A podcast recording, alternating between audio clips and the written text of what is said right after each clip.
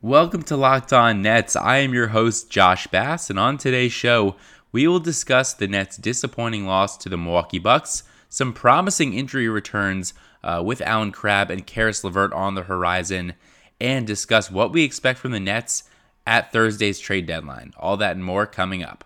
You are Locked On Nets, your daily Brooklyn Nets podcast, part of the Locked On Podcast Network. Your team every day. Locked on Nets here. Uh, as I mentioned, Josh Bass, and joining me, as always, my partner in crime, Marcus Barahal. Marcus, what's going on? Josh, good to be here. Love being your PIC. Uh, shout out to the movie Role Models, where I think they coined that acronym, not the phrase, but they shortened it. Uh, mm-hmm. Uh, and and we use it to this day here on this podcast. Yeah, you've been my, my PIC for a long time. This is kind of the it's it's been taking podcast form for the last month and a half, but uh, continuing a friendship that's uh, been culminated, that's been cultivated, sorry, over uh, a few years. It's culminating too. I, I it might end soon. Yeah, yeah. If we'll the see. Nets continue to lose, then then maybe we might have to have a podcast breakup and bring Gavin back to restart that mojo. Please no, please no. um, so Marcus, the Nets lost their third game in a row to the outstanding Milwaukee Bucks team, 113-94. Uh, it was kind of close for most of the first half. You never felt great that the Nets were going to get back into it. And then Milwaukee really took a commanding advantage in the third quarter. Um, so they headed into the fourth with a 23 point lead. And the Nets were really never able to make it close. Just kind of, uh, they were got out talented in this one and shot 5 of 42 on threes. You're not really going to win when you shoot 12% on three pointers. Yeah, that's that's a tough look. They started off 0 of 12 from 3 in the first like 18 minutes before I think it was Russell finally hit the first one. But uh yeah, like you said it was pretty close in the first half just because it seemed like both teams were kind of a little slow to start and kind of not playing well and then in the second half the Nets kept not playing well, but the Bucks decided that they were good and they played well uh, in the second half, so that was kind of the difference there. But um, there were still some positives I thought to take away from the game. Um, I thought this was going to be a tough one to win, regardless. Uh, the Nets had won, I think, nine straight at home before this, so they had been playing really well at home. So there was some optimism in that respect, but at the end of the day, like when you're going up against Giannis and Khris Middleton, a first-time All-Star this year, and Bledsoe's played really well this year, the Bucks kind of just have too much for the Nets. Yeah, our our boy Mitchell Creek had some nice moments uh, in garbage time uh, and also, I, you know, there are a couple things that I think we can take away from this. I thought Jarrett Allen had a really nice game, uh, even though the stats weren't that much different from um, games before this, especially against the Magic. I thought he was more impactful, especially on the defensive end. Finished with 11 rebounds, four blocks, was really kind of getting over, contesting a lot of shots. Thought he did a nice job stymieing Giannis on a couple plays, even though obviously Giannis is a supreme talent and got the better of Allen on a lot of occasions. I like what I saw from him, and also really like that Kenny went to that adjustment at the start of the game, having Giannis um, be guarded by Jarrett Allen and moving Treveon Graham to guard Brook Lopez. Um, so nice adjustment there, saying, "Hey, we're not just going to have our center guard their center." Really trying to match it more towards playing styles. Yeah, and I think that the length of Allen definitely helped on Giannis, and it was super interesting because I thought it really kind of worked in that first quarter. The Bucks only scored 23 points, and so despite how like awful the Nets were on offense, they were still right in the game throughout the first quarter, and then at halftime it was still a single digit deficit, so they were right in it. Uh, but then in the third quarter, like we talked about before, the Bucks just kind of took over, and Giannis especially was very good. I wrote down the note. Uh, Giannis is good. Mm-hmm. Uh, I mm-hmm. think you also wrote down that note we were talking before. But uh, he had like one turnaround fadeaway like over Jarrett Allen from about like 10 to 12 feet, and it was just absurd because Jarrett Allen's like one of the longest guys I think I've ever watched in, in the NBA, and just to see Giannis pretty much like effortlessly throw it over his hand was impressive. Yeah, it's the kind of hard hitting analysis you'll get here at Locked On Nets. People saying Giannis is good. It's a hot uh, take. Yeah, it is a hot take. Some people would say Giannis is great. So just to say he's good, that is. I think he's take. just good. He's, he's yeah, good. Yeah. Um, yeah, the Nets were really missing Joe Harris. I mean, Shabazz Napier got the start in this one, but when they went to that bench unit, it was tough for to score. I mean, Rondae Hollis Jefferson was clogging up the lane. Theo Pinson is just not consistent enough um, to really make an impact. Uh, and the Nets are going to struggle at, at, this point without um, having scores on the table. And obviously, the news of Allen Crabbe coming back will help things some. And if Caris LeVert can return in the next game or two, which it looks like he's on pace to do, and we'll talk about that more in the next segment, then the rotation could begin to sort itself out. But you know, at this point, the Nets got killed, but it's not really, you can't get mad at it because they just don't have the talent with this current roster to make a game against a really good Milwaukee team that's well coached, unless D'Angelo Russell has an insane game like he has had in the past against the Kings. Um, you know, when he goes 7 of 20 from the field, you just have no chance of, of making this one competitive. Yeah, and like you mentioned earlier, just the three point shooting was abysmal. Napier, who you mentioned started, was 0 for 10 from three. Kurucs was 1 of 6. Graham was 1 of 5. Uh, Pinson was 1 of 5. Even Russell was only 2 of 6, which is fine. But uh, yeah, the, the Nets right now need him to play exceptionally if they want to win games, especially against a team like Milwaukee. And of course, they've got Denver coming up and then Toronto uh, in a couple games after that. So a little bit of a tough stretch here, and then it gets tougher, I think, down the stretch. But uh, hopefully with everyone back, that can kind of mitigate things. And then once standings are like more sorted out, maybe some of those good teams will be resting guys. So we'll see. Yeah, and I'm curious what you think on the Nets and Milwaukee matchup because Milwaukee's had their number for a while, and this is definitely a, possible first round playoff series. I mean, Milwaukee's in the number one seed right now, but definitely not out of the question that Toronto, who's only two games back, could surpass them and the Nets, I think they're pretty likely to make the playoffs, and I think anywhere between the six and eight seed is, is likely for them. So we could see this matchup in the playoffs, and you know I wouldn't feel very confident if I'm an, if I'm a Nets fan, which I am, because Milwaukee just has talent at every position. Brook Lopez is a tough matchup for Jarrett Allen because it either takes him away from the rim or has him guard Giannis, and obviously Giannis is just gonna blow by him on a, a lot of occasions. So I would love to see the Nets not match up with the Bucks, but I think at this point It's probably the most likely outcome uh, out of any team they would face in the first round.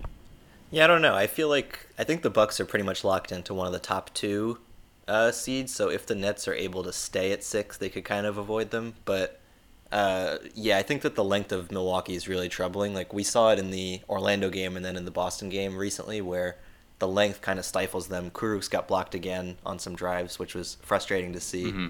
And just like this is maybe absurd, but the Bucks are almost like a hypercharged version of the Magic, where they've got like a big man who can stretch the floor, and they've got Giannis, who's like a much better version of Aaron Gordon, I guess.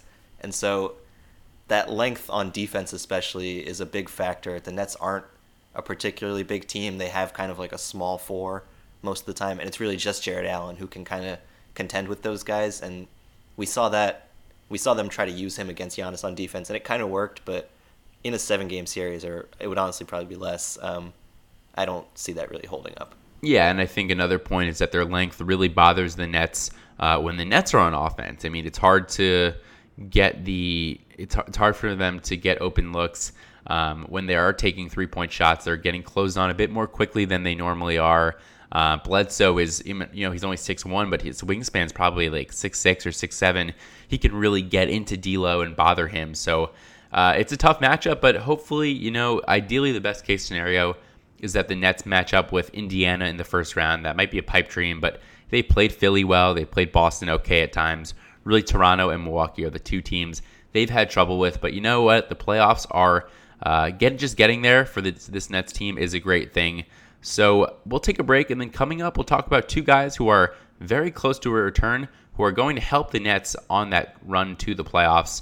Uh, and we will get back to that in a second. Segment two here on Locked On Nets. Uh, Marcus, the Nets got some very uh, good injury news. Um, Allen Crabbe and Caris LeVert, two guys who have been out for a while. Crabbe was someone that we thought and we were told was going to be day to day, but he was out for a long time. And LeVert was someone that, on initial um, glance at the injury, thought he would be out for the season, kind of a Gordon Hayward, Paul George type thing and he's ended up making a miraculous recovery where I think it's going to be about a little less than or a little over two months before um, he finally makes his return. Um, Allen Crabbe and both Allen Crabbe and Caris LeVert practice with the Long Island Nets. Allen Crabbe has been assigned to the big team and uh, looks like he'll be available to play against Denver. LeVert, they believe, will make his return before the All Star break, uh, which will come up next week. So he should be back in short order. Marcus, first of all, great news for the Nets, and, and what do you think it means for the team? Yeah, I think that the Crabbe news couldn't have come at a better time. I mean, we kind of like maligned Crabbe a little bit, like right before and right after his injury, but the biggest weakness on the Nets right now has been their shooting. Like we talked about, they're five of forty-two, and if there's one thing Allen Crabbe can do, it's shoot the three-point shot well in the NBA. Last three years, he was 38% last year, 44 the year before, 39 the year before that, on pretty decent volume. And so, getting him in and getting Joe Harris back, who missed the Bucks game, uh, I think that'll be a much-needed infusion on offense. And then, I'm really excited for Caris LeVert to come back, just because, uh, for me particularly, like I wasn't really following the Nets that closely during his run. Like I was aware of it, but I wasn't watching every game like I am now. And so I'm mm-hmm. super excited to see him come back and yeah, I thought it was interesting the two like completely different timelines. Like LeVert, it seemed like he was done for maybe like even a full calendar year, and then right. Crabbe, it seemed like he'd be back for like the next game, and they both end up coming back right around the same time, which is interesting. But I mean, the Nets have generally been cautious with injuries, so maybe we won't expect LeVert until after the All Star break. I'm not sure, but uh, I'm excited to see Crabbe back. Missing him. Yeah, absolutely. I think with first of all with LeVert, I think if the Nets are saying that they're that he's going to come back before the All Star break. It's almost like a hundred percent done deal because they never give timelines or expectations. So I was shocked to even hear that because I thought I told Josh Lloyd, our, our boy on uh, Locked On NBA, follow Red Rock B Ball, um, that I would be shocked if he came back before the All Star break.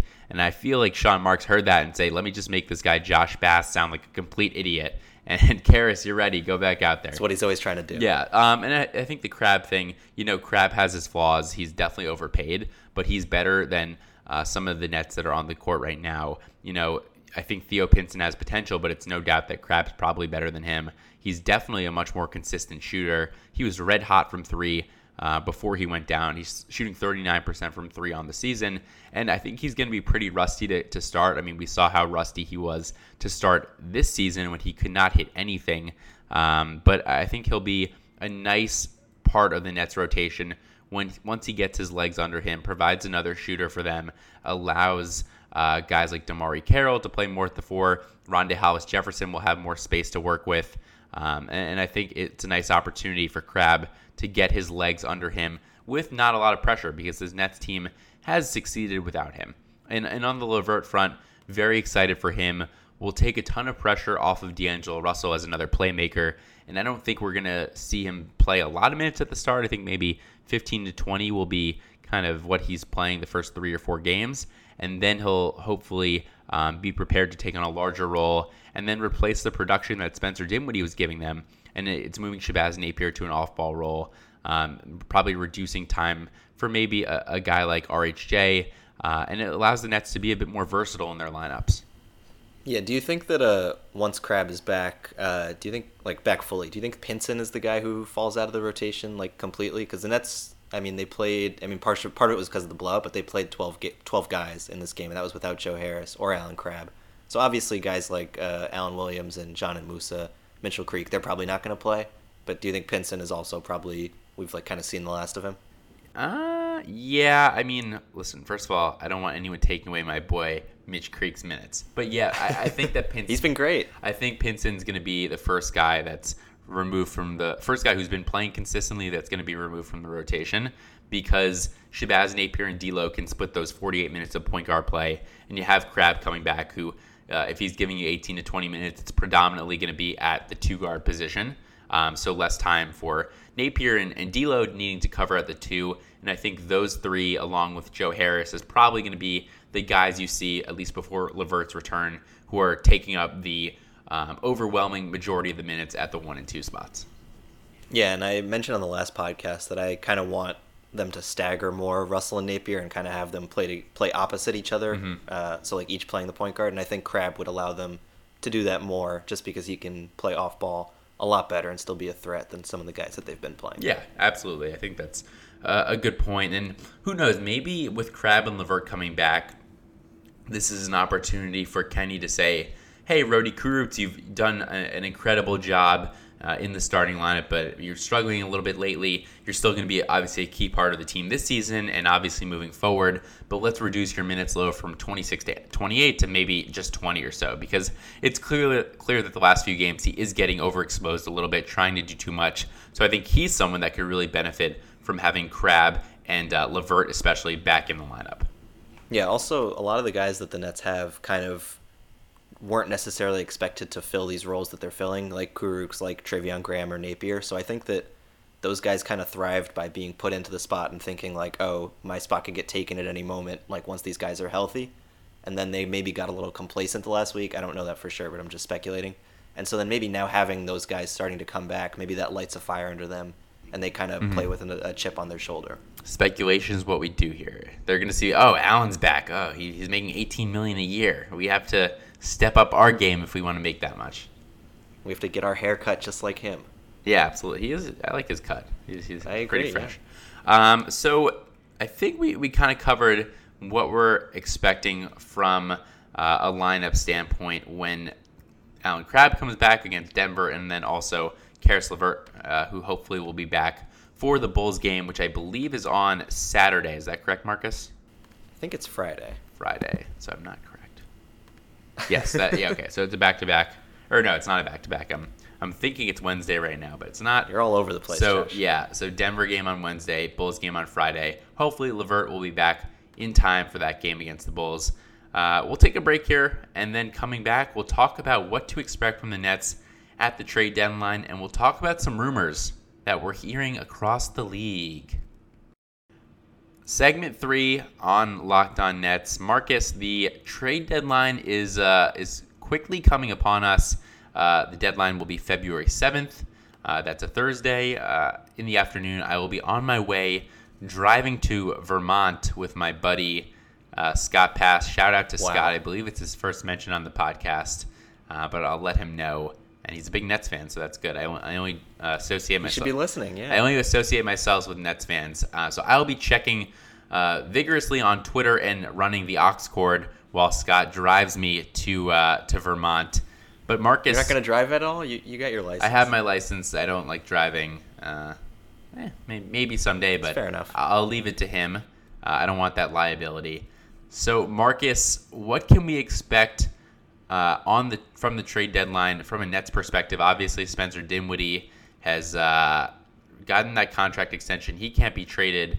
Caris or not LeVert, D'Angelo Russell with his surge over the last couple months and being named an All Star. It seems like he's pretty entrenched. But could you see any moves being made on this for this Nets team? Uh, it's difficult to say just because I think that they kind of should make a move. I think we've talked about it where they have a weak spot at the four position and they kind of could use some offense there.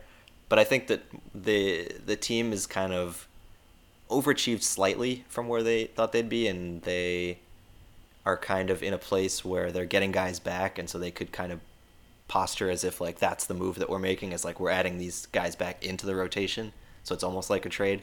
So I don't I don't expect the Nets to make a move, but uh, they talked about on the Lowe Post with Zach Lowe, which I feel like we mention almost every other pod at this point. But uh, best Nets podcast, yeah, or best uh, NBA podcast. It's a pretty good Nets podcast too when they when they go there. But uh, uh, Zach and Kevin Arnovitz mentioned that the Nets should be looking at a guy like Aaron Gordon as like a really good fit on offense, and I agree with that.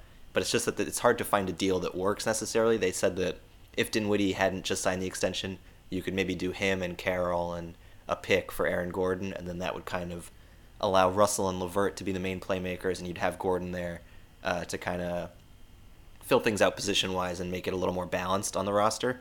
But obviously, you can't do that because the Dinwiddie extension. Then they said maybe Russell, but it's like you said, it's tough to trade a guy who is the team's first All Star in five years and is not homegrown because he wasn't drafted there, but is kind of like that he because he rehabilitated. Was like, yeah, yeah, he was given a shot here.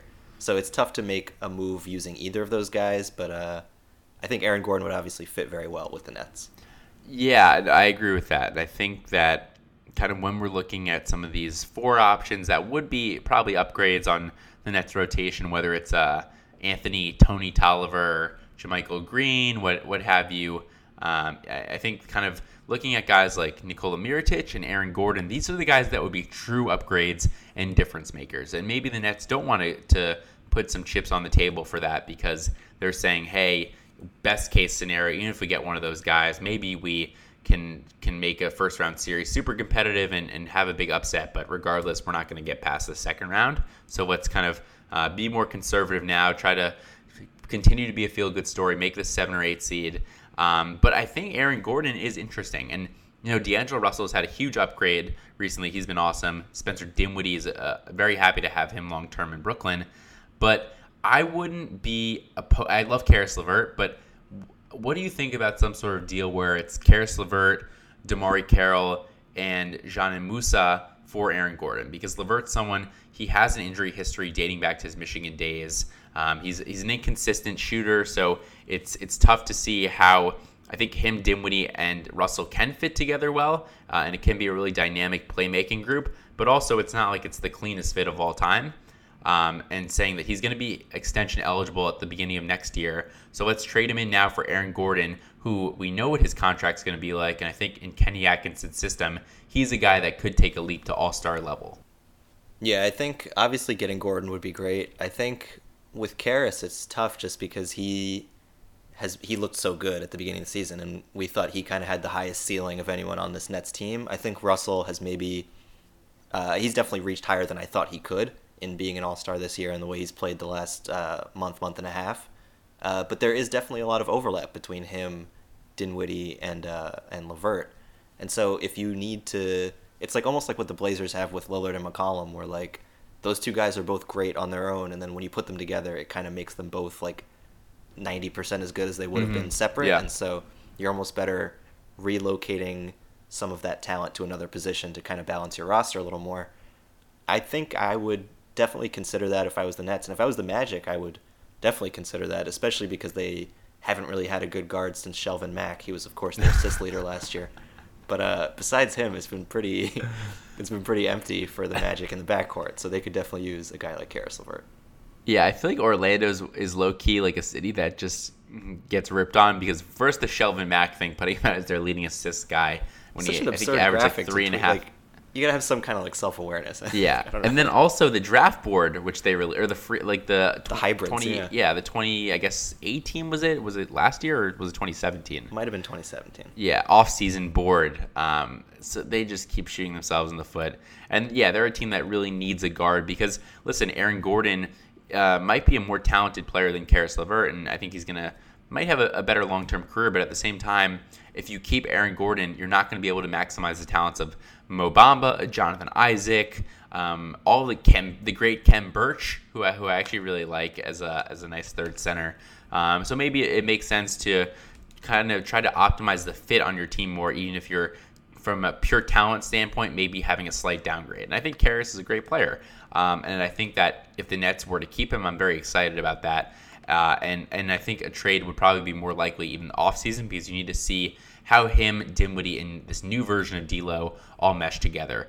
Um, and also see how LeVert comes back from injury because I think any team isn't going to want to trade for him right now until he actually shows it on the court that he's the guy he was in a very small sample size at the start of this year. Yeah, and I think even if that specific trade that you mentioned, which is kind of centered around LeVert for Aaron Gordon, even if that doesn't happen, I think that these two teams have kind of complementary uh, pieces to trade because, like we said, the the Nets have kind of a surplus of guards, and the Magic have a surplus of big guys and like bigger wings. So I think that there's definitely, even if it's not that exact trade you mentioned, I think that those two teams could work something out together. If not now, then in the off season. Yeah, absolutely, absolutely, and I think uh, Sean Marks can fleece the Orlando front office uh, pretty easily. So would definitely uh, Orlando has a lot of interesting pieces. They just really don't know how to use them at all, uh, and, and, they keep getting in their own way. So definitely uh, an interesting target for the Nets. Marcus, quickly, let's. I want to touch on something from that happened around the league. Uh, Kristaps Porzingis, formerly of the New York Knicks, was traded to the Dallas Mavericks uh, on Friday uh, or on Thursday. Sorry, it all kind of happened pretty quickly with Knicks um, personnel leaking that KP was unhappy about the direction of the team, and then a deal got um, done probably about 45 minutes to an hour later uh, to bring KP to Dallas to join Luka Doncic. The Knicks received Dennis Smith, a couple of first round picks, one protected, one not, and then um, exchanged the terrible salary of Tim Hardaway and uh, Courtney Lee for the um, still terrible but also expiring salary of Wesley Matthews and DeAndre. Marcus, from your perspective, what do you make of the trade, and how does this kind of affect the Knicks Nets power dynamic in the city? Uh, it makes it.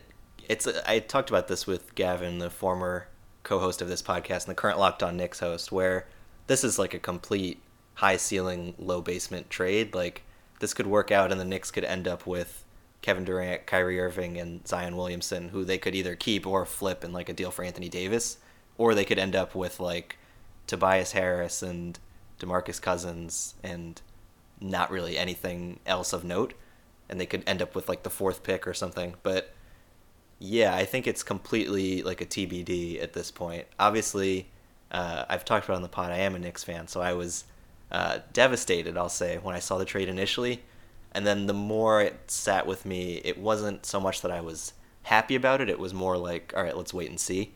And I think that's kind of like it's kind of like a boring answer, but that's kind of what you have to do when so much of the return is based on what's going to happen this summer and what those draft picks turn into, and frankly, what Porzingis looks like when he comes back from the injury. Yeah, absolutely. And I think what what I was always cautioning Knicks fans on is that say, listen, KP um, has had a great trajectory so far in his career, but he's so injury prone that maybe cashing him out for a couple picks and Dennis Smith, who um, is, high, is a high upside guy, even though I don't necessarily think he'll get there. It's an interesting proposition. and You're cleaning out your cap sheet by getting rid of Tim Hardaway um, and, and, paying for that transgression that you did by signing to that ridiculous contract and saying, now listen, we're, we're the Knicks. We're probably going to get a top three pick. Maybe that will be Zion Williamson. If it's Zion, then things are going to come into play. But you're really banking on the draft lottery and a guy like Kevin Durant, who's proven to be emotional. Uh, you don't really know what he's thinking, uh, and, and, relying on him to see what he's gonna gonna do come this offseason. Not to mention another guy who's a wild card in Kyrie Irving. So this could all come together brilliantly for the Knicks, or it could set them up for another uh, 10 years of just being absolutely dreadful. And yeah, it's, it's, it's going to be interesting to see what happens. It's kind of the complete opposite of what the Nets have done strategy wise, where for the Knicks, this is pretty much like we're putting it all in, we're making this one big swing. And then for the Nets, they're kind of content taking these like singles, these walks to kind of mm. build up slowly and the quote unquote right way. And it's definitely paid off uh, in the short term for the Nets, but you wonder how high their ceiling is unless they can get a star. The Knicks are pretty much like we've gotten rid of the first, second, and third floor of this house, and we are either going to dig a tunnel into the basement or we're going to shoot out through the roof. And that was a probably a terrible analogy, but I started saying it and I didn't really know where to go. So yeah. here we are. You, you live and learn, Marcus. Yeah. Uh, you know, maybe six months in, into the podcast, if you make that analogy, I'm going to scratch my head, but you're still in your learning stage, so it's okay. Uh, you're still in that rookie development, Rodi Kurucs mold, if you I'm will. on a cheap contract. Exactly. You're, you're cost controlled and we'll talk about that cost split after the podcast. Sure. Um, but yeah, no, I, I think it, it's a good analogy that you mentioned. The, the Nets kind of were in such a bad hole after that um, uh, KG and Pierce trade, and the, the cupboard was so barren that they had to take those singles because singles to them, even walks to them, getting on base by an error was a home run in their book. So a fielder's the, choice. Yeah, I mean the Knicks. I mean they, they always have the cachet of, of Madison Square Garden, which puts them in the mix of, of these types of things. Um, but I, you know, it, it's tough to see how it's going to work out, and they're just such a bad spot this year. I feel like Fizdale. Um, you know, when the Nets were terrible, Kenny Atkinson was still getting praise throughout the league. I feel like Fizdale is kind of already setting some players off the wrong way, and I know he has good relationships with stars in the past from when he was an assistant with Miami, but I just don't know if he is the right guy to really um, enhance the player development. And, regardless, if even if you get a couple stars, you still need the guys around the margins um, to to help you and to be cost control pieces that can contribute. And that's why I think the Nets are so attractive because they've shown they can draft well and also develop young pieces um, into serviceable players uh, and even good starters in the case of Spencer Dinwiddie.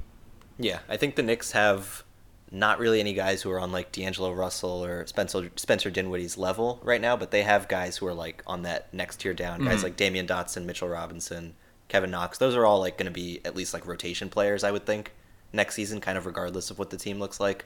So they do have some talent, but it's like it's pretty much like all or nothing at this point for them. It is all or nothing, and I think the it will remain to be seen how it works out. And this summer should certainly be an interesting one for the Knicks, for the Nets, and for every other team in the National Basketball Association. So we ran long here on uh, on this segment. We'll wrap it up by saying, uh, hope you guys please rate and review our podcast. Subscribe to us wherever you get your podcasts. Uh, follow us on Twitter. I know a lot of you are, but uh, there's still more of you out there. So I want to see every person who's downloading this podcast follow us on Twitter, and that will be my goal. Um, and f- you can follow Marcus individually at Marcus Bearhall and me at jmbass underscore. Uh, but for Marcus, I'm Josh, and until next time, we will speak to you. Bye.